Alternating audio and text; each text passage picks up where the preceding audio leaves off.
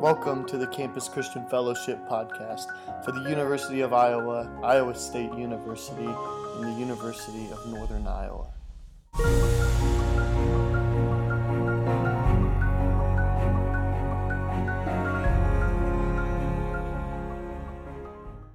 Hey there, and welcome to another episode of Adulting. Uh, if you're just joining us, Adulting is a program that we have on uh, every Monday nights here at 7 p.m. at the University of Iowa. We had a food and discussion base. What this podcast serves as is a chance for us to recap what happens on our Monday nights, which was last night. If you haven't checked out our first episode of adulting, of adulting, I would highly recommend that you do that because what we talk about is being proactive. And what we're going to talk about today with decision making stems from being proactive because being proactive is very foundational into adulting. And this decision making is a advancement of being proactive without getting quite into the nitty gritty of of what it means to be an adult. There is an adult application here as well, which is different than last week. It was just simply a foundation. This is foundation as well as application. So we're just going to jump right into it. I'm basing most of this off of a book called Ask It by Andy Stanley. It's a really great book. I'd recommend you read that. I told you that uh, for most of this, we are going to be adapting The Seven Habits of Highly Effective People by Stephen Covey. This one is an exception because this one is being adapted by Andy Stanley. Uh, the book Ask It. So, uh, all this decision making process stems from when we make a decision, we need to ask this one question. So get a pen and paper handy or bring out your notepad on your phone and just write this sentence down. In light of my past experience, my current responsibilities, and my future hopes and dreams, what is the wise thing to do here? I'll say that one more time. In light of my past experience, my current responsibilities, and my future hopes and dreams, what is the wise thing to do here? Now, decision making is an important thing because we both know, we all know people that have done that have made bad decisions, and we know people that have made good decisions, and we know people that, at least like myself, have done a lot of both. Um, but generally, it tends to lean one way or the other. The important thing about decision making is an understanding that nobody ever plans to mess up their life. Right? No, nobody that's homeless ever planned on being homeless. Nobody that sank a company that they started ever planned on doing that. Nobody that ever got married planned for divorce. But the problem is, with all these decisions, a lot of us haven't necessarily planned not to do these things either. And so decision making is an effective strategy for us to to prevent the messing up of our lives. It's a it's a prevention method. It is us taking time to plan not to mess.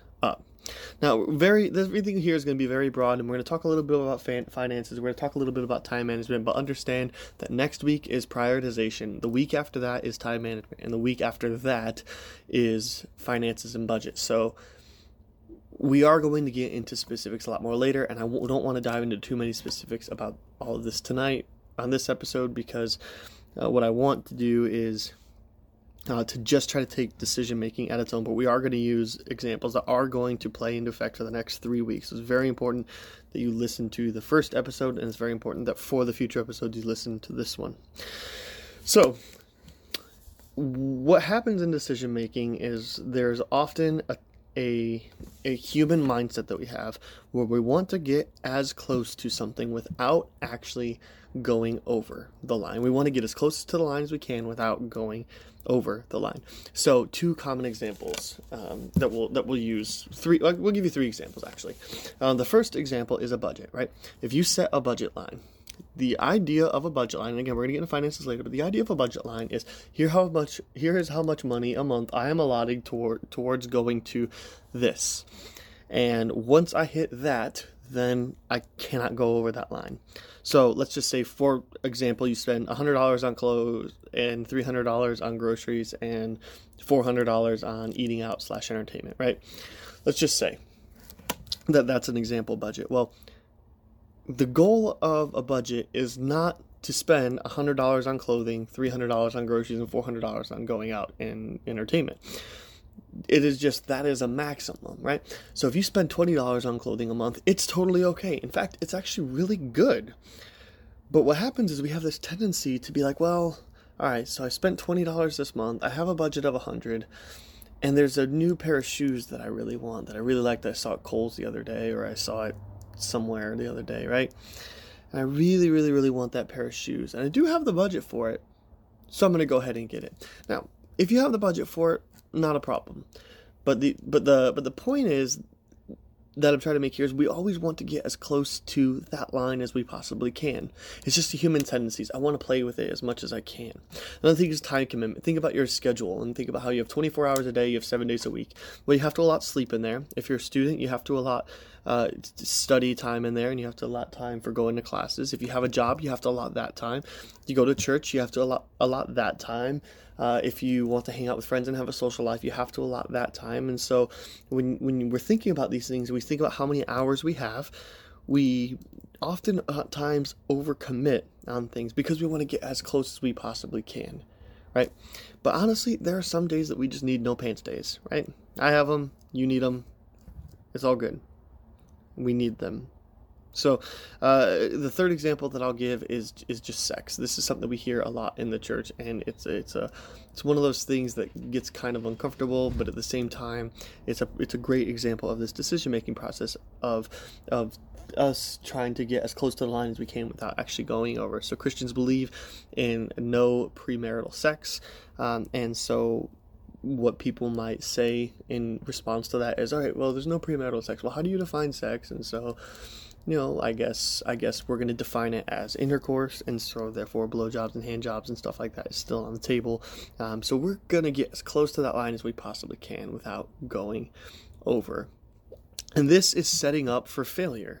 So what we have to do, we talked about changing our mind shift, mindsets. We talked about changing the way that we process things, and this is one of the things we have to process. We cannot think of decision making in terms of I want to get as close to this thing as possible without necessarily going over, right? Because that is how you wind up losing control and messing up your reality. So, we're going to talk a little bit about our current responsibilities and our future hopes and dreams. We're going to get to our past experience in uh, in just a, a, minute, but I want to start off with current responsibilities and future dreams. So, again, what in light of my past experience, my current responsibilities, my future hopes and dreams, what is the wise thing to do here? Well, I think you can't separate current responsibilities and future hopes and dreams because they are interconnected at the very root of things because each of our decisions has a consequence on myself and on other people. Each of our decisions also have public consequences, right? And what we're talking about here in decision making is not necessarily things like, oh, should I go to McDonald's or Burger King today? Or um, do I want ice cream or do I not want ice cream? Or, or, or which restaurant do we go to? Or do we stay in and build a pillow fort? Or do we stay in and bla- build a blanket fort? Like these small decisions that ultimately don't matter in the long run. Like they're the decision in that regard is that you've decided to stay in and build a fort, or that you've decided to go out and eat. That's the important decision because that affects your budget and that affects your time and that affects the quality that you spend together. You don't that affects the grocery bill, all that. So that's not the kind of decision making we're talking about here. The decision making that we are talking about is something like yeah, staying in versus going out. The decision making that we're talking about is is um, it, applying for a mortgage and buying a house as opposed to staying in your apartment. It's about deciding to have kids. It's deciding about asking that person out. It's deciding about asking that person to marry you. About actually marrying that person. It's it's decisions about it's about time commitments, it's about budget commitments, it's all these kinds of decisions, right? And so what happens is when we make these kinds of decisions in our present, we wind up robbing our future because we make these decisions in a moment with no thoughts of how our future will be affected when we think about getting as close to that line as possible. Now, that sounds very familiar to you because last episode we talked about proactivity versus reactivity. And about reactivity is dealing with things that you didn't think about, dealing with things that you don't have control over, dealing with things that you didn't necessarily plan for, whereas proactivity is trying to stop them before they become reality, thinking ahead, right? And so when we think ahead in the present, we wind up setting ourselves up for a good future or at least a better future. So, Here's a, a quick example. Um, the average American wedding costs $34,000, which is a big number if you think about it. Now, you do not have to spend $34,000 on your wedding. Let me make that very clear. it is very able, very possible to happen.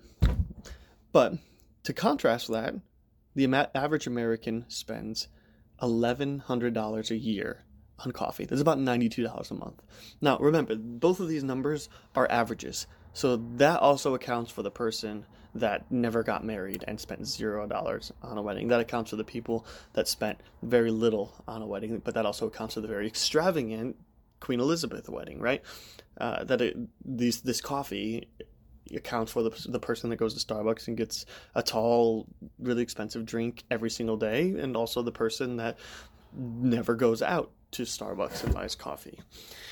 So, if we take this into a mind, let's say you're 18 at this moment and you want to get married by the time that you're 30, but you know that a wedding costs $34,000. Well, one practical step that you can take today is a decision to stop drinking so much coffee outside. And I'm not trying to sound like a coffee snob, or I'm not talking, trying to sound like somebody that tells you what you need to, to cut out of your life, especially when it's something that isn't super harmful like coffee. But I'm just trying to illustrate a point um, that if you, let's just say, half your budget on coffee if you had, we're spending eleven hundred dollars a year, and you decided I'll go out every other day instead of every day for a cup of coffee. Well, you've shortened that eleven hundred dollars a year to more like five hundred and fifty dollars a year, and the other five hundred and fifty you get extra, right?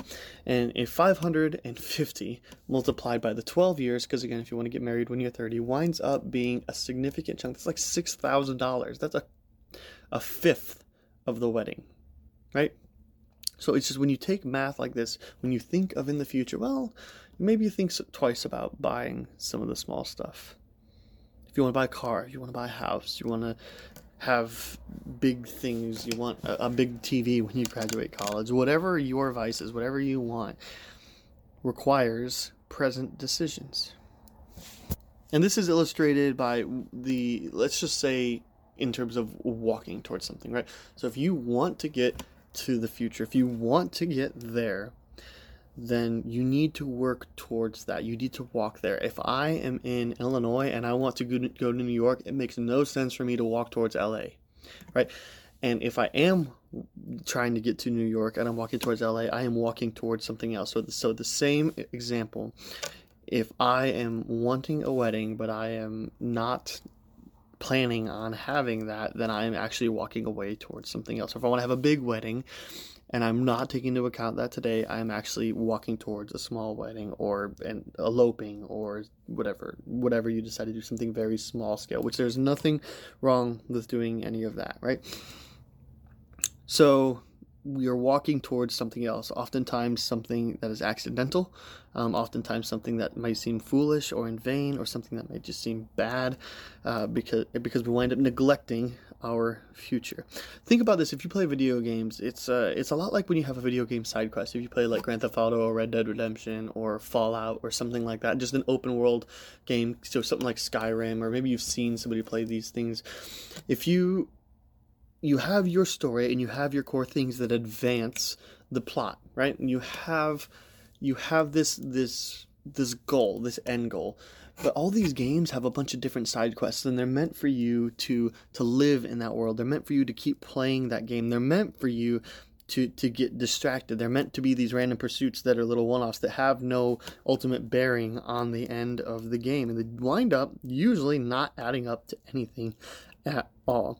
And so when when we make decisions and we make wrong decisions not thinking about our future it's like doing a side quest because at the end of the day it doesn't really matter. Do you really think you're going to remember having that cup of coffee three days from now? Do you really think that three days from now it will matter whether you had that cup of coffee? Or do you think five days from now it will matter whether you bought that thing off of amazon? Or do you think that six days from now it's really to matter which party you went to or if you decided to stay inside and study as opposed to going there. I mean, it, well, actually, that one would have an effect on you because that would mean that you probably did better on your test. So, bad example. um, but which party you went to, or if you decided to stay home and and be responsible as opposed to going out in 30 degree weather, negative 30 degree weather is a little bit more Iowa. But um, but all these things wind up accumulating, and when you think about the future, some things really don't matter except in the present. And when you don't think about the future, the present gets a hold of it. And I'm not saying I don't want you to be happy, but what I'm saying is that when you neglect the future, you are robbing yourself of the potential best future for yourself. And it all starts in the present. Let's move on to past experience for now. Past experience is a great indicator for whether or not you should do something in the future. And you know your past. I don't know your past, but I know my past. And so I can say that if I struggle with something, then I should not endeavor in more of that. If I have a hard time paying my rent, maybe I shouldn't seek out a mortgage. That doesn't necessarily seem like a good idea or a more expensive place. If I have a hard time keeping roommates, then I should not try to find a place that I need to have roommates to afford. Also, if I have a hard time keeping roommates or I wind up picking bad roommates, I should maybe be a little bit more picky about that stuff in the future. If I if I wind up um, being a bad roommate, I, you get the idea. There's when you have to learn from your past experiences, right? and uh, and so you have to take that into account when thinking about the future. But in the present, we don't think about the past and we don't think about the future because our choice in the moment is often obscured by emotion. Now, let's take two examples quick. Uh, you ever been grocery shopping while you're hungry? Well, it's a really bad idea because what's going to happen is if you're hungry and you're grocery shopping, you're going to see every single thing on the shelves and it's all going to sound appetizing. And you're going to wind up spending a lot more money than you need to do. Than you needed to, a lot more money than you budgeted for. It's it's one of the worst decisions you can make speaking from experience. But our emotions in the moment is I am hungry and that sounds amazing. And that overcomes and overwhelms everything else. And all you can think about is I'm hungry and that smells amazing. Another example, have you ever shopped on Amazon? Yeah, well, I have. And guess what? Same thing. The emotion in the moment often overshadows and overcomes every possible thing.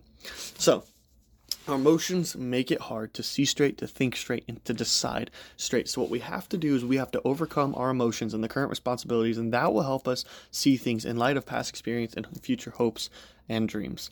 So, let's think of some solutions. Well, how about you just eat a snack before you go grocery shopping, or you keep a couple granola bars in your car in your coat pocket or something like that.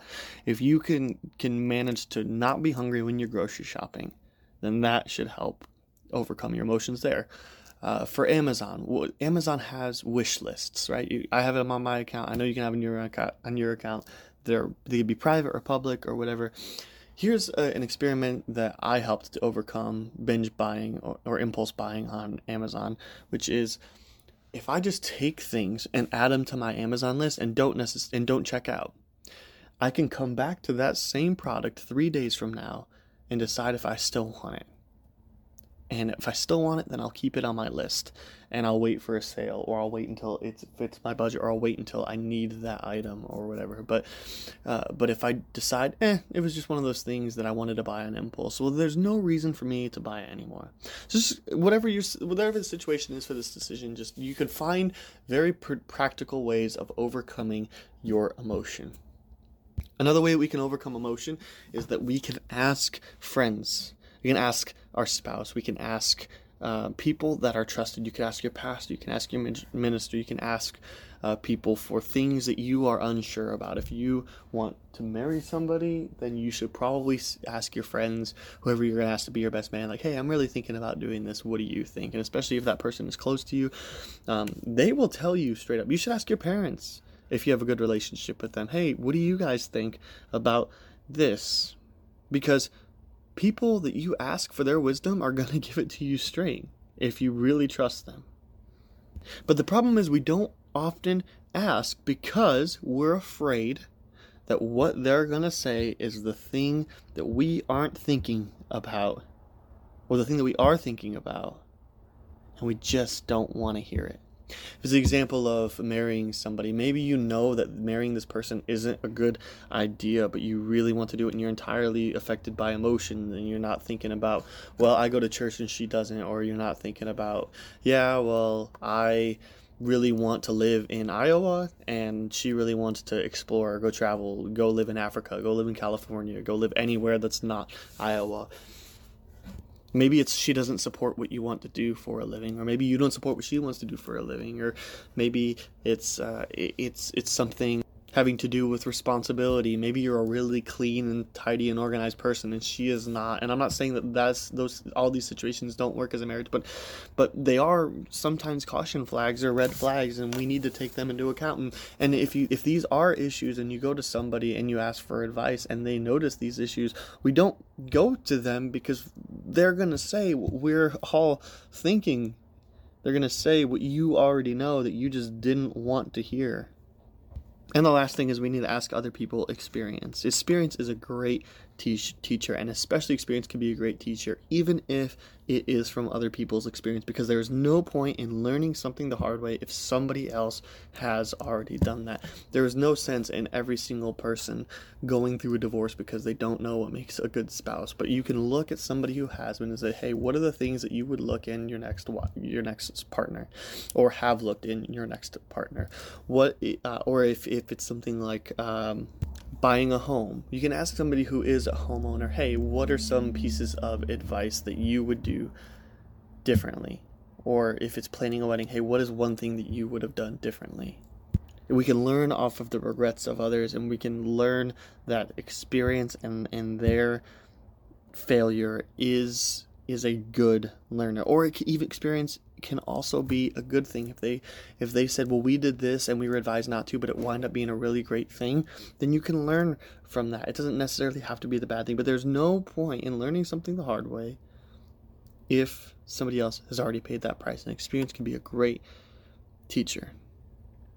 So every decision that we make does not necessarily be obvious but if we look at our present situation in our past experience seeking wisdom of others and seeking uh, the to, to rid emotion out of our decisions or at least the emotion in the moment a heavy burdening emotion in the moment. And we can then we can look at our past experiences and decide if something is responsible for us to take on at this moment especially in light of my future hopes and dreams. Does this decision get me to where i want to be and when we can make those decisions and we know the rules and principles, we narrow our options and increase our chances of success. And that is adulting at its finest.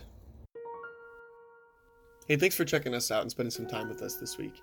Quick reminder if you're a student at Iowa State, University of Northern Iowa, or University of Iowa, we would love to connect you with a campus minister. So reach out to ccf.uiowa at gmail.com and we will make sure we get you connected. Be sure to specify your school in an email. Additionally, if you have questions about anything you've heard today or anything that's on your mind, uh, we would love a chance to answer that here anonymously. So you can also just drop a line there. Again, that is ccf.uiowa at gmail.com.